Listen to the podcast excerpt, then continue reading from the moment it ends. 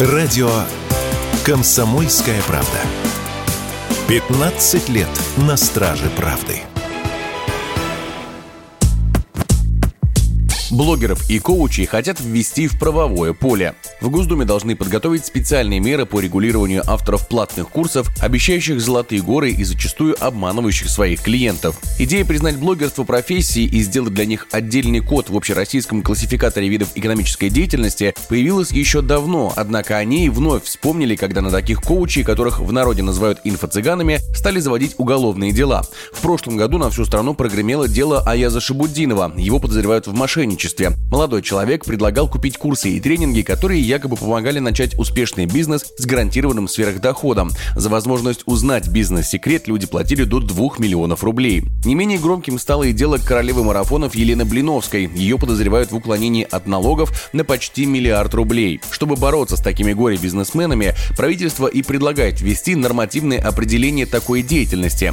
Согласно замыслу, до заключения договора авторы онлайн-программ будут обязаны раскрывать всю информацию о своей деятельности, подтверждать реалистичность достижения целей, заявленных в курсе, а также должны будут воздержаться от необоснованных гарантий. Эксперт уверен, что проблема уже назрела, и решать ее нужно правовым способом, опираясь в том числе на международную практику. Уверенность в этом радио «Комсомольская правда» высказал заведующий кафедрой массовых коммуникаций и медиабизнеса финансового университета при президенте России, кандидат политических наук Игорь Молодцов.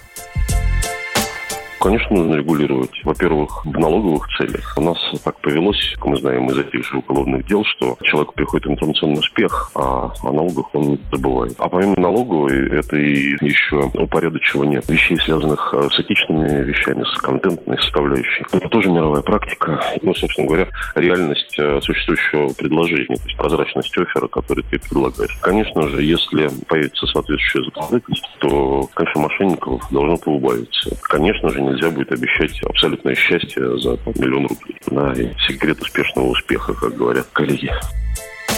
Однако вместе с этим некоторые специалисты высказывают опасения, что под горячую руку попадут все контент-мейкеры и регистрироваться придется не только бизнесменам, но и вообще всем блогерам. И это неправильно, ведь иногда это не более чем увлечение, но никак не способ заработать деньги. Об этом радио «Комсомольская правда» рассказал экономист Семен Новопрудский интернет-экономика, экономика, связанная непосредственно с производством чего-то в интернете, она, безусловно, развивается, ее уже никуда не деть. Но вот дальше начинаются большие проблемы, потому что, конечно, теоретически экономическая деятельность является то, что, с одной стороны, направлено на получение прибыли, а с другой стороны, эту прибыль дает. Но огромное количество людей занимается блогерством как развлечением. Может быть, оно и зарабатывает деньги. Но если это явно не видно, явным образом не видно, то, конечно, вот все подряд считать экономической деятельностью, блогерство как таковое, это, во-первых, опасная идея, во-вторых, невозможно нужно за всем уследить.